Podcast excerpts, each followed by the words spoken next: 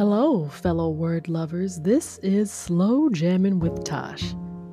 Just kidding. This is Word Salad, the two minute weekly podcast where I give you a word or a phrase that's mostly out of use, and then I challenge you to start using it. Why?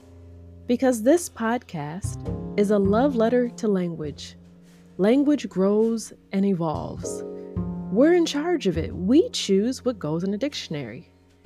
Although Valentine's Day is my least favorite thing, I want to use this opportunity to send love to people who love language as much as I do.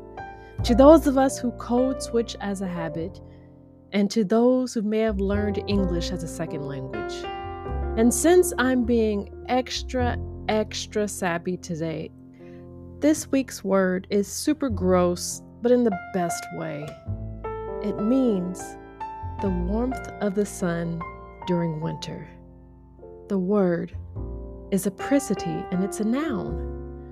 So when you find people who give you apricity, keep those people around. Until next week, my friends.